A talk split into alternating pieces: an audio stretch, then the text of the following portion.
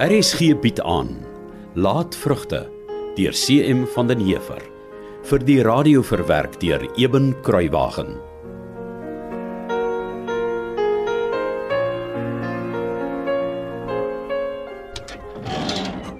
Johanna, is dit die tyd om by die huis aan te kom? Ons het uitdruklik vir jou gesê jy bly net 'n uur weg. Ons is vergeet al klaar gedit. En middag vir ma ook. Hierdie astrante houding van jou moet nou end kry. Dis nie hoe ons jou groot gemaak het nie. En ek sê weer, dis ook nie hoe ek gedink het ma my ooit sou behandel nie. My kind. Ek weet jy glo ons gee nie om vir jou geluk nie, maar dit is nie waar nie. Dis juis omdat ons omgee dat ons jou wil beskerm. En my afsmeer aan 'n mansmens wat ek nooit in der ewigheid sal kan liefkry of respekteer nie. Luister my kind. Ek is aan jou kant. Glo my. O, jou pa was soos 'n buffel met 'n seerkop toe jy nie hier was toe ons klaar gedit het nie. En ek moes vir Meleen vertel om jou te beskerm. Maat vir pa gejok. Asseblief my kind, moenie so met my praat nie. Ek het vir jou pa gesê ek het jou gevra om 'n paar goedjies na die pakkamer te neem as jy terug is na jy gaan stap het. Hm, baie oulik, ma. Ek het jou nie teen die randjie sien sit soos altyd nie. Waar was jy? Uh, hoe vang ma my nou uit? O? Ma sien. Dit het my seker bietjie langer gevat om die skottelgoed te was en die kombuis aan die kant te maak as wat ek gedink het. En na 'n rukkie daarbo gesit het, het ek vaak geraak. O, jy het vaak geraak. Ja, ma, maar ehm um, die son was bietjie warm. En wat maak jy toe? Wel, daar's mos bome langs die spruit. Toe ek onder 'n boom in die lekker koel skaduwee teen die wal gaan lê en met die stroompie wat so rustig oor die klippe kabbel, het ek aan die slaap geraak. O, goh, sien ek het mos vir jou gesê jy moet ook 'n bietjie gaan lê. Ja. Ek het net nie bedoel daar langs die spruit nie. Jou bed sou baie gemakliker gewees het. Ja, lyk my ma's weet toe tog beter, né? Hm, Altyd my kind, ja. altyd. So uh ek's baie jammer dat ek langer weggebly het as 'n uur en dat ma vir pa moes jonk. Maar dit sal nie weer gebeur nie, ek beloof. En as ek weer so vaak raak terwyl ek op die randjie sit, sal ek eerder huis toe kom en op my bed kom slaap. Ja, ja, ek dink dit sal sommer baie beter wees so. En ma, Ja my kind? ek En nou my kindjie, wat's verkeerd?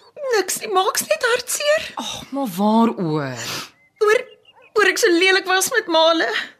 Ek weet nie wat my besiel het nie, kan ma my ooit vergewe. Ag, my liefste kind, kom dat ma jou so bietjie vashou. Ag, daar's niks om te vergewe nie, hoor jy? Ek en pa is so lief vir jou. Ag, ons wil jou net beskerm sodat jy nooit hoef seer te kry soos Henning se ma nie. Ons wil net iemand altyd gelukkig wees. Hoe Henning se ma seer gekry, ma? Henning se pa sy brand van vuur en was 'n ander mens toe hy jonk was. Hoe anders? Maar hy was vriendelik.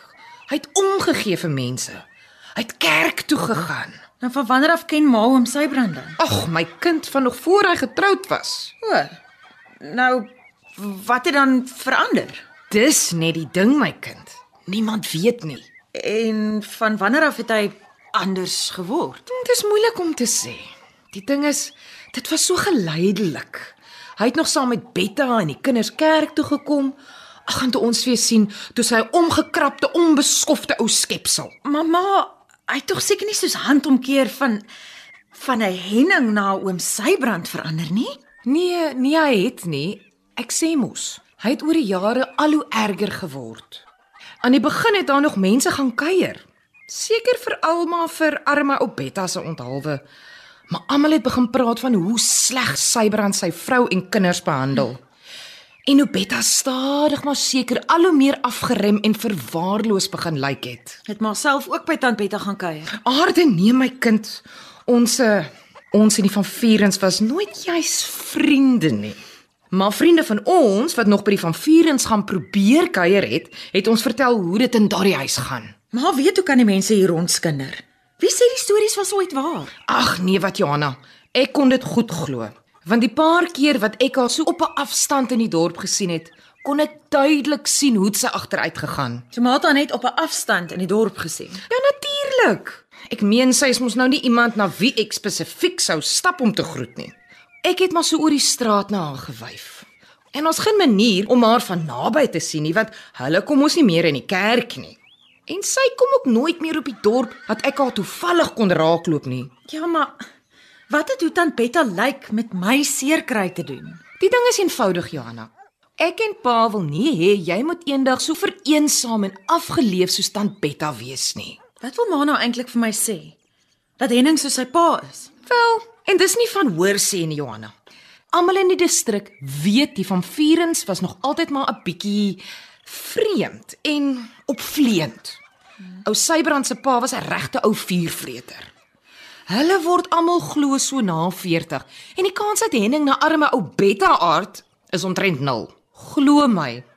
Nee, ek vrees ook hy sal 'n aardjie na sy vaartjie wees en daarteen wil ons jou beskerm, my kind. Goed. Ek hoor wat ma sê. Ek sal my nie meer so oor Henning verknies nie.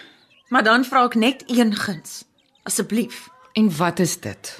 Moet my nie aan Jannie Kriek probeer afsmeer nie. Maar Johanna, hy's 'n goeie man. Dis die voorwaarde, ma. Geen Henning, geen Jannie Kriek nie. Maar die oomblik as daardie ou dril sy voete oor hierdie drempel sit en Mala hom groet asof hy die Messias is, dan sal ek alles doen wat ek kan om Henning weer te sien. Al is dit net om pa se siel te versondig.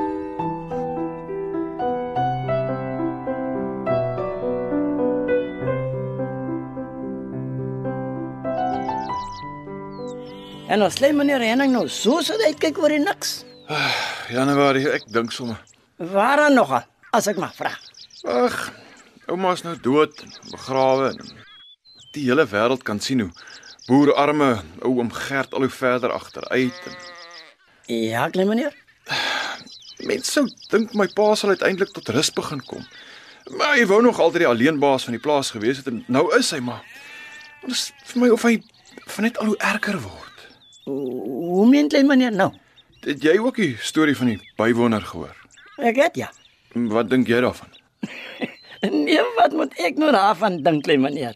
Ek mos maar net hier. Ag, toe nou Januarie. Jy het altyd 'n mond vol woorde oor wat jy hoor en sien op die plaas. Ek laat my nie vertel jy het niks te sê oor die bywoner wat hier kom intrek nie.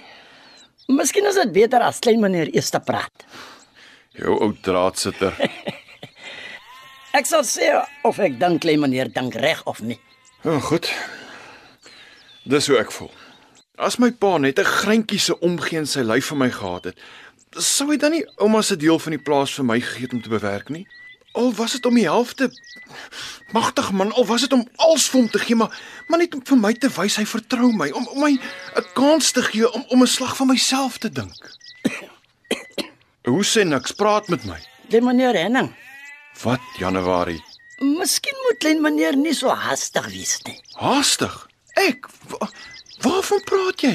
Die man moet seker nou enige dag hier opdaag en my pa sê nie eers vir my daarvan nie. Wa- wa- Wat sal dit aan hom doen met my darm net te sê hy gaan 'n bywoner inneem? Klein meneer. Ek sê nie wat meneer Sybrand doen is reg of is nie reg nie. Maar ek kan sê hy is 'n man wat maklik met sy hart praat nie. Dis dit wat ek sê. Altematers moet klein meneer net eers wag en kyk wat meneer Sybrand maak. Voor klein meneer vir hom die vieste aanraak, sien? Ja, ek sien Januarie. Waar kom die water in die kuile skielik vandaan? Dit mos nie gereën nie. Die water in die kuile klein meneer. Ja, toe, moenie vir jou onnosel hou nie. Wat steek jy vir my weg? Nee, klein meneer, niks nie. My pa het nie verniet so te kere gegaan oor die skape se heen en weer tussen die Fonteindam en die boonste kampe gejaag moes word nie. En die mekaar raak van die skape en die hammers. En die lammerhoë ook nog, ja. Net so. Jy weet presies waarvan ek praat. Ja nee, klein meneer. Ek het ook maar met baie groot verbaasheid gesien die water is nou baie anders in die kuile. Toe dink ek, dalk het die liewe Heer kom vrede maak tussen die twee keelgrypers. Eindelik wou ek vir klein meneer self gevra het of klein meneer dalk iets weet van die waterstorie. Hoekom weet ek nie of ek jou storie moet glo nie? Nee, dis sal ek nou nie vir klein meneer kan sê nie. Ek kan net vir jou een ding sê. Ja, klein meneer. Ek dink my pa sit agter hierdie hele ding. En jy Januarie baadjies. sit nie ver agter hom nie.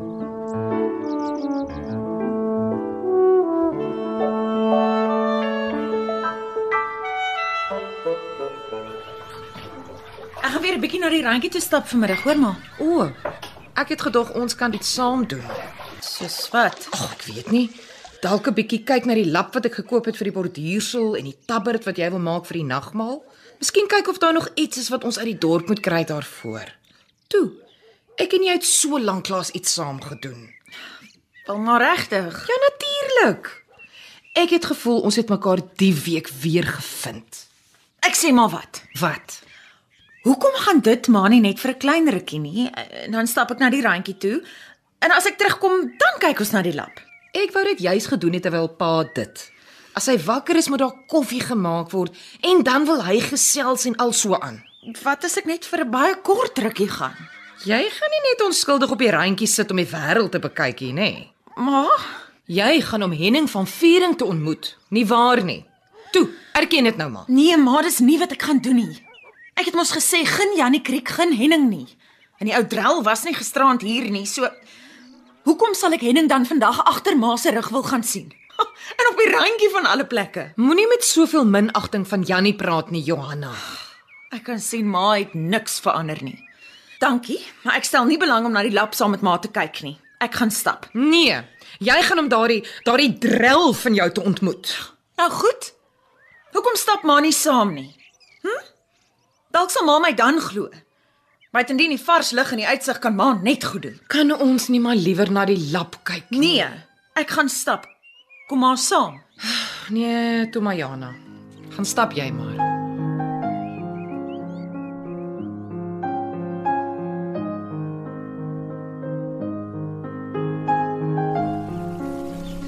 Johanna, jy's hier. My liefste. Ek het amper gedink jy kom nie meer nie. Ek moes eers toneel speel en toe alleen vertel. Want nou as ek hier my liefste Henning. Mm. Henning, O, oh, Johanna. Ek is so gelukkig. Henning. Wees asseblief eerlik met my. Hoekom het jou ma so hartseer geword?